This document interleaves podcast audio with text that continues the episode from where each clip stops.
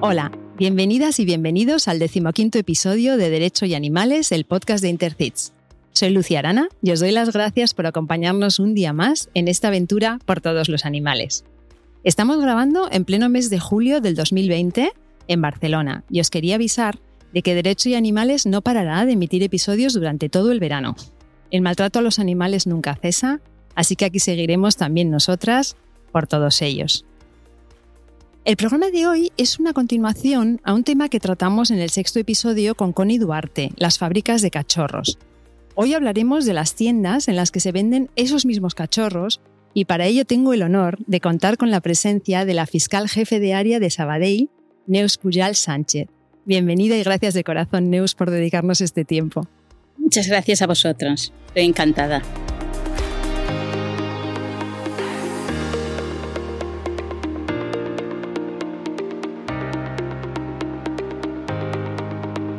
Neus, gracias por dejarme también tutearte. Voy a empezar por, como tienes una bio muy extensa, voy a empezar por dar solo un par de pinceladas, si te parece, ¿no? Como decíamos, eres fiscal jefe de área de Sabadell, en donde ejerces esta función desde el año 2008. En esta fiscalía has sido enlace con la especialidad de cooperación internacional de la Fiscalía Provincial de Barcelona, así como de cibercrimen y medio ambiente.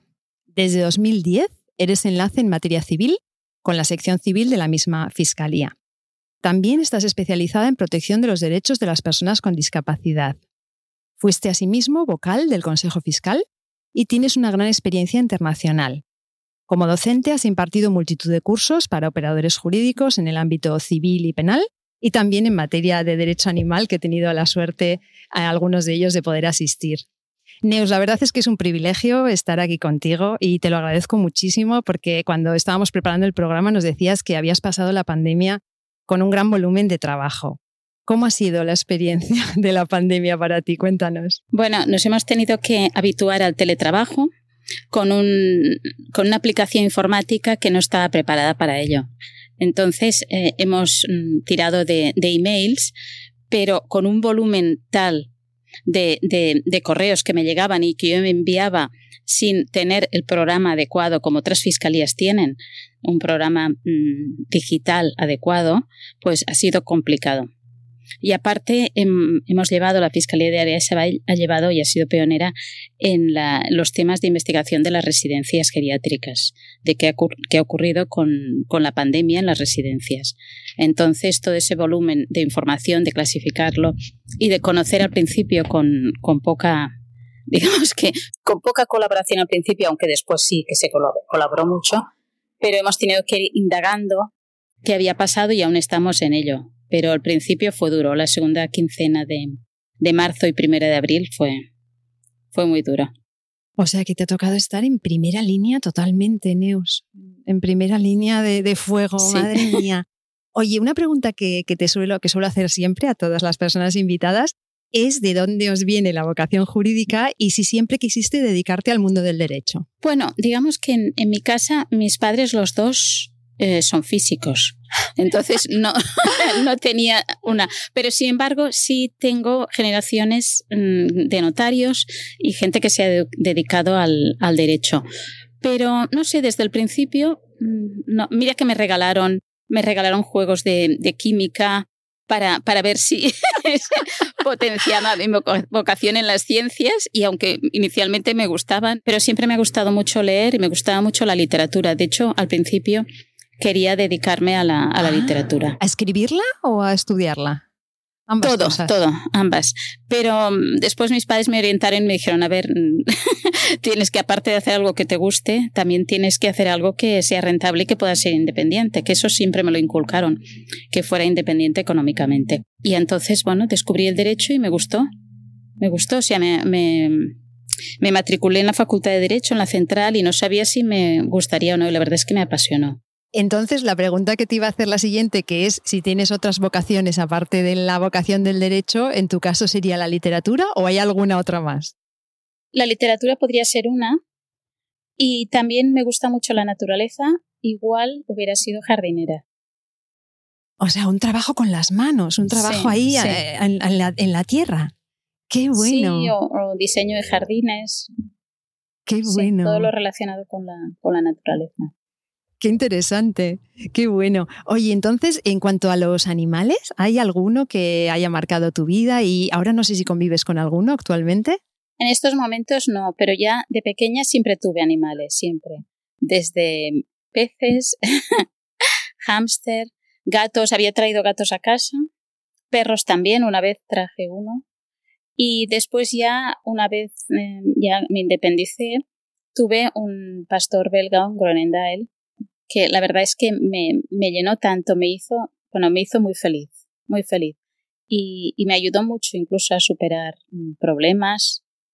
Parece mentira todo lo que te puedan aportar, es tan poco lo que les damos y lo que necesitan y tanto lo que nos aportan. Desde luego. La verdad es que me marcó, me marcó mucho ese perro. Tuvo, cogió un, contrajo un cáncer de vías linfáticas, fue muy triste. ¿Cómo se llamaba? Groen. Groen. Era un Grenendael y le llamamos Groen. Muy bonito. bueno, pues este episodio para Groen. Neus, has elegido para tratar en este episodio dos sentencias, ambas muy recientes y una es condenatoria y la otra no. Vamos a empezar, si te parece, por la primera que trata de una tienda de venta de animales en Barcelona llamada Mundo Cachorro, cuyos propietarios fueron condenados por un delito continuado de maltrato animal con resultado de muerte. Entonces, si te parece, empezamos un poco por el principio. ¿Qué se encontró la policía cuando entró en aquella tienda? ¿Qué nos tenemos que imaginar? Se inicia por quejas vecinales y también una asociación animalista que lo pone en conocimiento del Ayuntamiento de Barcelona y la policía local, acompañada de técnicos, se dirigen a efectuar una inspección. Entonces se encuentran muchos cachorros, algunos deshidratados con enfermedades em, víricas, enfermedades que habían contraído de contagios. Eh, se los encuentran también, o sea, por un lado deshidratados, que no les, no les daban convenientemente de, comer, mm, y sobre todo muchos que tenían enfermedades no los habían dado, no los habían llevado al hospital, a la clínica veterinaria, ni tampoco consta que se les hubieran administrado medicación. O sea, los tenían allí en la tienda, Totalmente. enfermos. Incluso los, los enfermos con mm, enfermedades contagiosas no estaban separados de los otros que estaban sanos. Entonces, dices que fue la denuncia interpuesta por una entidad protectora a raíz de, quejas de los vecinos que seguramente veían, oían al pasar por delante o lo que fuera, ¿no? Entonces, ¿qué pasó? O sea, esa, esa parte del procedimiento se realiza un juicio oral. ¿Cómo funciona? A ver, primero la, la denuncia el ayuntamiento va y va los servicios de inspección, o sea, nos movemos en el ámbito administrativo. Pero cuando ven hechos que pueden ser constitutivos de delito, entonces o bien lo judicializan, o sea, elaboran un atestado la policía local, o bien lo em, denuncian a la fiscalía. Hay dos vías. En definitiva, si la Fiscalía investiga, posteriormente presentará denuncia ante el juzgado. Es decir, el juzgado de instrucción no lo obviamos porque antes haya habido una fase preprocesal ante la Fiscalía. Pero como la Fiscalía es especializada, entonces puede mm, hacer acopio de pruebas necesarias para el juicio oral y entonces cuando llega, a los, cuando llega al juzgado está ya prácticamente instruida, prácticamente todo investigado. Con lo cual puede ir más rápido y tenemos más garantías de que la sentencia sea condenatoria. Vale. En los dos casos, fue, la policía local lo puso, levantó un atestado, lo presentó en Mossus, Mossus lo trasladaron a Fiscalía en concepto de denuncia, la Fiscalía incoó unas diligencias de investigación y después presentó denuncia en el juzgado. Posteriormente se sigue la fase de instrucción que ya estaba muy trillado por todo lo que se había hecho antes. Toda la investigación previa, digamos, ¿no? En cualquier caso, hay una fase de instrucción, el fiscal acusa, prepara un escrito de acusación, y si hay acusación particular, que en el primer caso no había, pero si hay acusación particular, pues el fiscal acusa, después la acusación particular se da traslado a la defensa y ya se señala, se remite las actuaciones al juzgado de lo penal y el juzgado de lo penal admite o no las pruebas y señala un día para juicio oral. Entonces se celebra el juicio oral. Se celebra el juicio oral y en este caso lo que pasó es que se les condena. Es un matrimonio, ¿verdad? En, este, en el primer caso de Mundo Cachorro era un matrimonio y se les condena, como habíamos dicho, por delito continuado de maltrato animal con resultado de muerte. Ellos pueden apelar. Sí. Y lo hacen. Lo hicieron, efectivamente. Exacto. Entonces, yo me leía la apelación que me facilitaste y me llamaba la atención los motivos por los que se apela, ¿no? O sea, normalmente cada uno apela por diferentes motivos, entiendo, efectivamente. ¿no? Había uno que me llamaba la atención que es el de la última ratio de la vía penal. Entonces, explícanos, ¿qué, qué es esto de la última ratio de la vía penal? Bueno, el, hay distintos órdenes jurisdiccionales. Está el civil, el contencioso administrativo, el laboral y el penal. Entonces, el ámbito penal es la respuesta punitiva más grave que tiene el Estado, más contundente, con sanciones mayores, ante los ataques más graves a los bienes jurídicos protegidos en la Constitución. Los, apelantes lo que hacen es eh, invocar que esto en el ámbito contencioso administrativo o en el ámbito administrativo ya se ha obtenido una sanción, ya se les impone una sanción y que ya es suficiente con el ámbito administrativo, que en estos casos, tanto como en siniestralidad laboral o en otros casos de medio ambiente, pueden eh, simultanearse, es decir, puede haber una inspección con resultado de sanción, o incluso en el segundo caso, que cierre temporal de la tienda, pero eso no obvia que se pueda seguir por la vía penal si se descubren hechos que son constitutivos de delito. Es decir, no rige el principio de nevis in idem, que quiere decir que no se puede sancionar dos veces los mismos hechos por dos vías distintas. No rige porque, por un lado, se han infringido normas administrativas y por eso se les eh, impone una sanción por la vía administrativa, pero aparte se han cometido hechos que traspasan la vía administrativa y que son el, en el orden penal en, un tipo que en concreto aquí es el, el artículo 337 que regula el maltrato animal.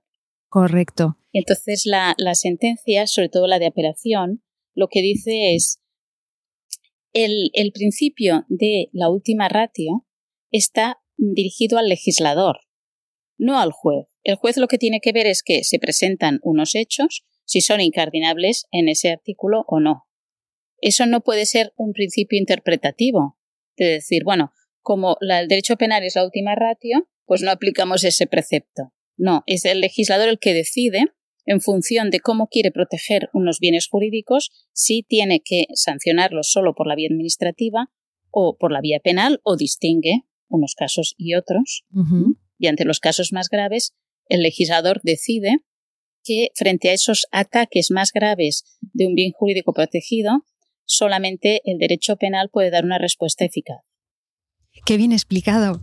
Muchas gracias, Neus. Qué bien, qué bien, gracias. Entonces, en la apelación también se menciona el término ensañamiento, que era ese término famoso que estaba en el artículo 337, pero que ya se había eliminado. Efectivamente. Y también la comisión por omisión. Entonces, estos dos puntos, ¿por qué, ¿por qué salen en esta apelación? Pues porque la primera vez que se reguló el maltrato animal, en el artículo 337, fue en 2003 y el legislador puso muchos requisitos de manera que no era fácil, no era fácil las condenas, toda vez que se exigía primero que el maltrato fuera injustificado. Eso todavía, todavía se exige para dejar, digamos, excluir los casos de transporte, los casos de experimentación, etc. Eh, investigación científica, todos estos casos, para dejarlos fuera y regularlos por la vía administrativa.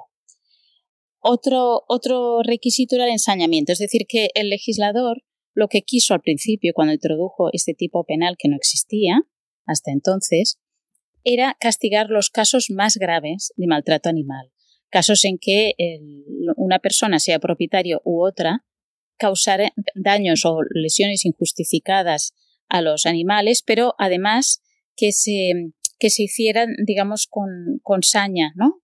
Con, de una forma eminentemente lo que nosotros decimos dolosa, es intencional. Entonces, como este requisito del ensañamiento es lo que nosotros denominamos eminentemente doloso, quiere decir que requiere un ánimo especial, no cabía la comisión por omisión. Solamente cabía una acción directa de maltratar, de, golpear igual varias veces, ¿sabes? El ensañamiento. como el caballo Sorki, por ejemplo. Exacto. Por ejemplo, cuando tú, hay un caso de ensañamiento clave es cuando tú quieres matar a alguien y no le clavas solo una puñalada al corazón, le clavas 30. O sea, no hace falta, es un dolor, un dolor que es innecesario para el fin perseguido. Y eso es el ensañamiento. Entonces, en la, posterior reforma se suprimió el requisito del ensañamiento en 2010. Por lo tanto, este requisito que requiere una intencionalidad muy, muy definida era incompatible con la comisión por omisión. ¿Qué es la comisión por omisión? Pues la comisión por omisión quiere decir que tú puedes producir un maltrato en un animal no solo por una acción directa como pegarle reiteradamente, sino que si lo dejas sin comida, sin bebida, abandonado a su suerte, no le proporcionas medicamento cuando lo necesitas y eso lo haces intencionadamente, o sea, no por un descuido, sino que intencionadamente no le das de comer, no le das de beber, no lo llevas al veterinario cuando lo necesita, por ejemplo, no le das un cobijo si necesita en invierno estar protegido, cualesquiera todos estos cuidados que un animal no precisa y requiere para su bienestar, y tú intencionadamente no se los proporcionas, cuando tú eres la persona obligada a cuidarlo, en este caso sí que tiene que ser el dueño o el encargado. Claro.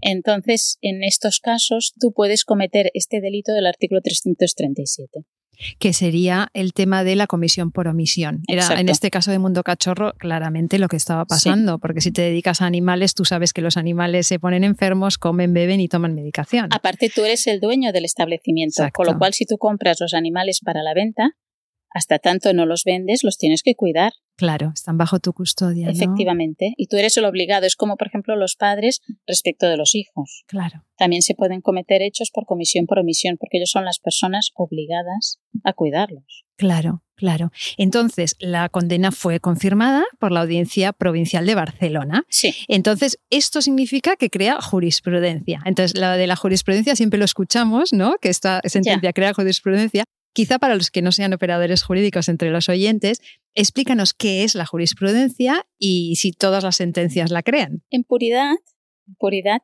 solamente crean jurisprudencia las sentencias del Tribunal Supremo cuando hay dos en el mismo sentido. Dos en el mismo sentido crean jurisprudencia en sentido estricto. Pero evidentemente, desde otro punto de vista, puedes decir que, que crea jurisprudencia no en sentido estricto porque es un órgano superior, por lo tanto, revoca o en este caso confirma, en este caso confirma. Por lo tanto, los juzgados de lo penal se tienen, que, se tienen que alinear con el criterio de la audiencia provincial porque eso es superior, es un órgano superior. Eh, sin embargo, sin embargo, no es, insisto, una, una jurisprudencia en sentido estricto, pero sí que tú la invocas. Es decir, cuando tú, por ejemplo, interpones un recurso, puedes invocar sentencias de la audiencia provincial que han dictaminado o que han resuelto conforme a tus tesis. Y esto ayuda, ayuda mucho, ayuda mucho. O sea, para los jueces que existan casos previos en los que ya se ha condenado una cosa similar, sí. es una, una razón de peso. Y mucho más si es de la audiencia provincial que si es de otro juzgado penal. Claro. Vale, vale, perfecto. Qué bien explicado, me, está súper interesante. Neus, tenemos un segundo caso en el que la situación era de partida muy parecida y sin embargo termina totalmente al revés en absolución, ¿no? Entonces se trata de la tienda Papis, también en Barcelona. Yo aquí te tengo que contar que leer la sentencia me pareció, me frustró mucho porque en algunos momentos lo que parece es que el juez le esté regañando al ayuntamiento a la policía, a la vía administrativa, por no hacer bien su trabajo. Entonces, aquí mi madre diría el uno por el otro, la casa sin barrer, da una poco esta, esta sensación, ¿no? Entonces, no sé cómo ves tú esta sentencia y explícanos por qué has elegido también este caso y qué te parece reseñable de, esta resolución. A ver, en esta segunda sentencia el juez ha sido muy riguroso y muy estricto en todos los requisitos, en su análisis de las pruebas y había, o sea, parecía que estaba buscando los fallos para absolver. Correcto. Entonces, si la, por ejemplo, la policía se ha equivocado, habían muchísimos animales. Habían 30, mm, me parece más, bueno, los más graves, pero habían como 90 y pico, muchos. Sí, muchos. Pues va reseñando cada animal, los que comisa, qué enfermedades tenían, etcétera. Y por lo visto había algún error en algunos, o, en el chip que ponen, o en, cuando, cuando van reseñando en las, todas las inspecciones o las actas de entrada y registro, se tienen que, que mm, bueno, documentar por escrito y eh, se, levanta un acta, igual que por ejemplo en el tráfico de drogas, ¿no? Todas las drogas que has encontrado tienes que decir dónde, en qué sitio las has encontrado, un pesaje inicial. Pues aquí va mirando a ver si hay algún error. Y hay alguno, hay, algún error. Lo que pasa es que esos errores suponen que la conducta de los acusados no es subsumible en el tipo penal. Yo entiendo que no. Claro, o sea, lo que hace es, el juez dice que como ya en el ámbito administrativo se han hecho lo que se tenía que hacer, inspecciones, sanciones, y que se cometieron errores en ese ámbito. no, en el acta, cuando, cuando van, es parecido al otro caso, cuando van ante las quejas o la denuncia los servicios administrativos de inspección del ayuntamiento, van a la tienda y levantan un acta. Entonces mm, relatan cómo, cómo está, en qué situación están los animales, qué animales se encuentran, la raza, el sitio donde estaban, qué enfermedades aparentes presentan, todos los detalles, pues hay algún error. Para mí no son errores fundamentales, son lapsos. Claro. Evidentemente que tenemos que hacer todas las cosas bien, pero hay que entenderlo. Si hubiera solo uno o dos animales, no se hubiera producido ese error. Pero cuando hay tantos, es posible que haya algún error y que haya habido alguna confusión. Pero desde mi punto de vista, esos errores no determinan que la conducta de los acusados no sea subsumible en el tipo de maltrato animal. Claro. Entonces se les absuelve. Se les absuelve por los errores es como decimos nosotros a mayor abundamiento. También se dice que si desde 2014 ya se habían efectuado inspecciones, como desde la penúltima esperan un año a hacer la última y cómo van ya tan provistos de peritos, etcétera, etcétera. O sea, no sé exactamente, realmente no entiendo exactamente qué quiere insinuar. Es como si dijera que habían fallado los servicios de inspección y como había una denuncia igual eso les ponía en evidencia de que no habían hecho bien su trabajo y que habían esperado un año para, para hacer un seguimiento estricto de esta tienda que ya tenía otras sanciones, eh, eso supone como si, bueno, se estuvieran cubriendo, por decirlo de alguna manera el hecho de no haber hecho más inspecciones. Pero vemos, yo creo que si desde 2014 están haciendo inspecciones, no pueden ir cada día. Ya. Es que no tenemos efectivos suficientes para cada día. Claro. Pues tampoco me parece, si han hecho cuatro de 2014, tampoco me parece que, que, lo hayan dejado. Claro. En este caso, a ver, tenemos entonces dos casos muy parecidos con resultados opuestos. Entonces, la pregunta que es un poco delicada, yo soy consciente, pero es una muestra de que la justicia va por un camino u otro, depende de quién te toque, depende de qué operador jurídico, depende de qué policía, depende de qué juez. ¿Cómo lo ves? ¿O son tan diferentes los casos? Mm, los jueces dirán que como rige la independencia judicial, no, no es una carrera jerárquica, por lo tanto, ellos, en función de esa independencia judicial y el arbitrio judicial, ellos pueden valorar la prueba y que no hay dos casos iguales, dirán que no hay dos casos iguales, por lo tanto, ellos, en virtud de este principio, pueden valorar libremente, otorgar mayor o menor valor a cada prueba y resolver, y que para eso está la apelación. Que por cierto, esta sentencia está apelada, que que aún no sabemos el resultado. Ah, pues estaremos pendientes y lo actualizaremos muy bien. Pero qué duda cabe que en estos bienes jurídicos más nuevos, cuando es la vida, cuando es la propiedad, mm, normalmente no hay esa disparidad. Pero cuando estamos hablando, por ejemplo, de siniestralidad laboral, trabajadores que, por ejemplo, no tenían las debidas medidas de protección, caen de un andamio, en delitos como del medio ambiente, sí que es cierto que en estos nuevos eh, bienes jurídicos puede influir en cierta medida la, la sensibilidad de cada juez y, y unos pueden ser más propensos a, valorar la prueba desde el punto de vista de la acusación y otros pensar pues que, que con, la, con la vía administrativa ya es suficiente. Y esto no quiere decir que lo estén haciendo mal, sino simplemente somos humanos, ¿no? Y, y la prueba pues se puede valorar de muchas formas. Claro. Claro. Yo estuve mirando en internet y creo que la tienda Papis, no sé si en Barcelona creo que no, pero creo que en Madrid sigue activa o sigue trabajando. No lo sé, sí que en internet pone, eh, hay muchos comentarios de usuarios que dicen esta tienda está muy denunciada, tiene, acumula muchas denuncias. O sea, esto obviamente no les está pasando, no les está saliendo gratis, entre comillas. Ya. O sea, a veces, ¿no? A veces decimos las condenas son demasiado bajas o lo que sea, pero también es verdad que hay otro tipo de, o sea, Efectivamente. ¿no? Otro tipo de condena, digamos, social y cuando en Internet la gente está comentando que tu tienda tiene muchas denuncias, pues mira, al menos, ¿no? Le impusieron una multa administrativa y cerraron la tienda administrativamente. Hubo una, la sanción administrativa de clausura temporal por dos años. Vale, que se está cumpliendo. No sé si ya. Igual se ha pasado. Igual ya ha pasado, ¿eh? Vale, está Porque como es administrativa, ya. puede ser que haya transcurrido. Sí. Vale. Entonces, Neus, ya desde tu perspectiva así general como fiscal, ¿qué cosas deberían evolucionar aquí en nuestro país para que la protección de los animales que tenemos resulte más eficaz? ¿Qué crees que tendría que pasar? Primero yo creo concienciarnos, ¿no? La concienciación en general de la sociedad, porque unos estamos muy concienciados, pero no todos estamos igual de concienciados. Yo creo que que eso es lo principal. Es como el tema de maltrato doméstico, familiar o maltrato contra la mujer. Es un tema de educación desde pequeños. O sea que por ahí crees que tiene que ir, ¿no? El trabajo, trabajo de concienciación. Sí, sí, de educación. Bueno, al final este tipo de programas es lo que buscamos, ¿no? Este podcast lo que busca es que la gente escuche y entienda también qué hay detrás, ¿no? De, todo, pues de toda la parte más jurídica de, estas situaciones, ¿no? Entonces, Neus, ya para ir cerrando, yo siempre hago la misma pregunta a todos los invitados al final. Es una pregunta muy genérica, pero ¿por qué, según la fiscal jefe Neus Pujal, debemos defender a los animales?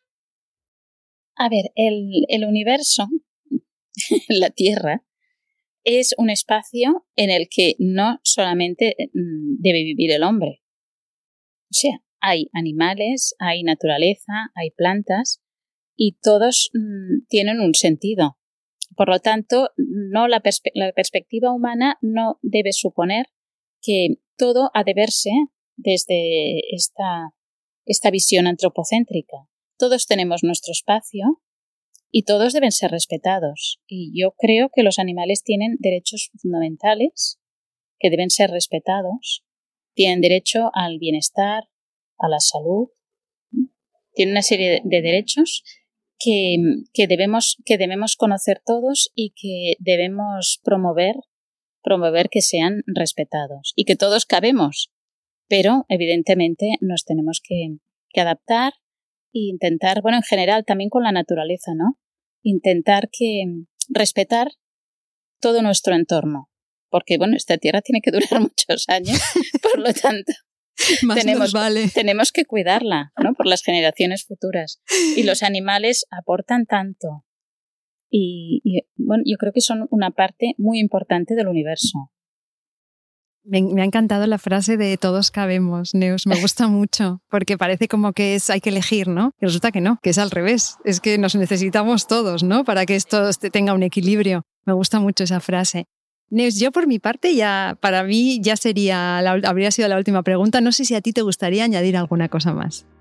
Bueno, solamente felicitaros por la iniciativa de estos podcasts y por toda la lucha que me consta que hay detrás, no solamente en estos programas, sino todas las personas que estáis que estáis colaborando en este ámbito y yo creo que sí que estáis haciendo mucho por la defensa de los animales. ¿eh? os felicito simplemente. Eso es lo que quería decir. Muchísimas gracias, Neos. Gracias a ti. Gracias, Neos. Un abrazo y hasta muy pronto. Hasta pronto.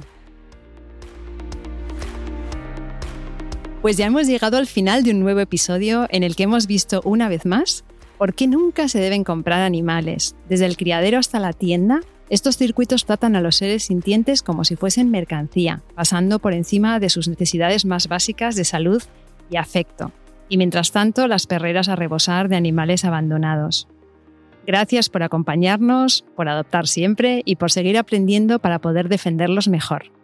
Como os decía al inicio, no paramos en agosto, así que nos escuchamos en 15 días porque ya ha llegado nuestro tiempo, el tiempo de los derechos de los animales.